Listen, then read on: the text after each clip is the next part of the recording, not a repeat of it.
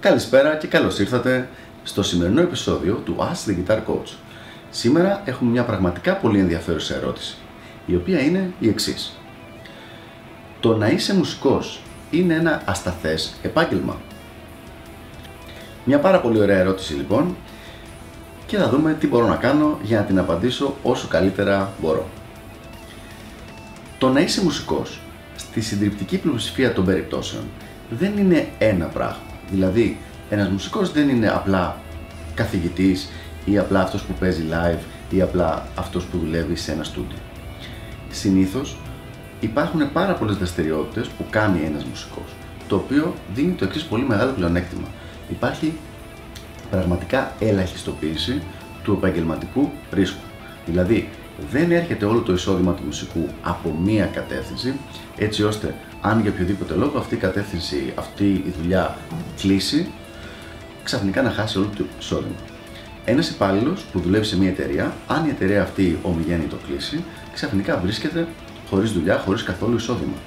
Ένας μουσικός όμω, ο οποίος έχει φτιάξει μια σωστή επαγγελματική δομή στη δουλειά του, δεν θα βρεθεί σχεδόν ποτέ σε μια τόσο ολοκληρωτικά άσχημη και δυσάρεστη κατάσταση.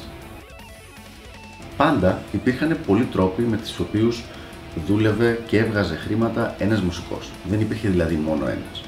Παλιότερα το να πουλάς τη μουσική σου, δηλαδή το να, τους δίσκους, ήταν ένας πολύ ωραίος τρόπος για να βγουν κάποια έξτρα χρήματα. Και μερικές φορές δεν ήταν απλά έξτρα, ήταν και το βασικό εισόδημα ενός μουσικού. Τώρα πια αυτό η αλήθεια είναι ότι δεν ισχύει. Δηλαδή έχουν μειωθεί απίστευτα πολύ οι πωλήσεις της μουσικής ως προϊόν. Δηλαδή οι πωλήσεις των CD ή και των ψηφιακών ε, MP3 έχουν μειωθεί πάρα πάρα πολύ. Δεν θα τα έβαζα ρεαλιστικά δηλαδή μέσα σε ένα σημαντικό μέρος του εισοδήματος ενός μουσικού. Ένας τρόπος με τον οποίο ένας μουσικός βγάζει χρήματα είναι με τα live performances, δηλαδή με το να παίζει ζωντανά μουσική κάπου. Αυτό όπως έχουμε αναλύσει και σε προηγούμενο βίντεο γίνεται είτε παίζοντας με τη δική του μπάντα, είτε παίζοντας σε μια cover band, rock, pop, οτιδήποτε, είτε συνοδεύοντας γνωστούς καλλιτέχνες που παίζουν με διάφορα σχήματα και, είναι, και με το να είναι μέρος στην ορχήστρα τους. Ο επόμενος τρόπος λοιπόν είναι το να δουλεύει σε κάποιο στούντιο δηλαδή να πληρώνεται για να παίζει την κιθάρα σε κάποια κομμάτια που έχει αναλάβει ένας παραγωγός να προετοιμάσει για κάποιο καλλιτέχνη. Αυτό είναι μια σχετικά σταθερή δουλειά από τη στιγμή που θα γίνει γνωστός στο συγκεκριμένο χώρο ο κιθαρίστας, η οποία συνήθως κάθε 2-3 χρόνια ο καλλιτέχνης βγάζει κάτι καινούριο, συνήθως έχει τον ίδιο μαέστρο ή παραγωγό, ο οποίος παίρνει τηλέφωνο αυτόν τον κιθαρίστα για να πάρει ε, μέρος στην ηχογράφηση.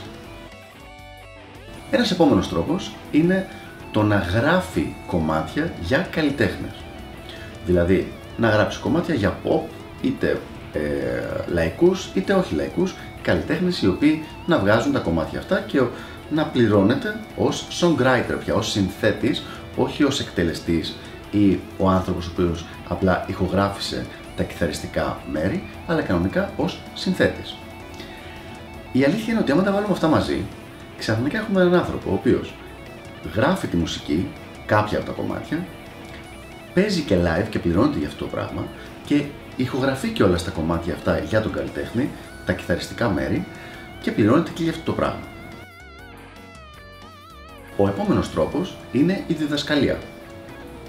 Το να διδάσκει δηλαδή κάποιος είτε σε οδείο, είτε σε κάποιο σχολείο, είτε ιδιαίτερα με οποιοδήποτε τρόπο και να βοηθάει καινούριους μουσικούς το να γίνουν καλύτεροι στο όργανό τους. Και αυτό είναι μια αρκετά σταθερή δουλειά, ε, η οποία ποτέ δεν πρόκειται να χάσει το ενδιαφέρον της, γιατί ποτέ δεν πρόκειται να σταματήσουν να θέλουν νέα παιδιά να μάθουν να παίζουν κιθάρα, μπάσο, drums, πλήκτρα ή οποιοδήποτε άλλο μουσικό όργανο. Το επόμενο λοιπόν, κάτι το οποίο είναι πολύ λιγότερο διαδεδομένο στην Ελλάδα, είναι το να προετοιμάζει, να φτιάχνει και να εκδίδει κάποιος διδακτικά υλικά. Βιβλία, CDs, DVDs, online courses, όλα αυτά τα πράγματα. Αυτό εγώ ξέρω προσωπικά κάποιους ανθρώπους στο εξωτερικό οι οποίοι έχουν ένα σημαντικό μέρος του εισοδήματός τους από αυτή από αυτόν τον τρόπο. Δηλαδή το να φτιάχνουν διδακτικά υλικά για άλλους κιθαρίστες χωρίς να κάνουν μάθημα μαζί τους, να έχουν διδακτικά βιβλία, DVD και πάει λέγοντας. Και εγώ έχω γράψει, νομίζω αν δεν με κάνω λάθος, πέντε βιβλία για θέματα της κιθάρας, της φλαμέγκο και της ηλεκτρικής. Επόμενος τρόπος είναι το να κάνεις σεμινάρια.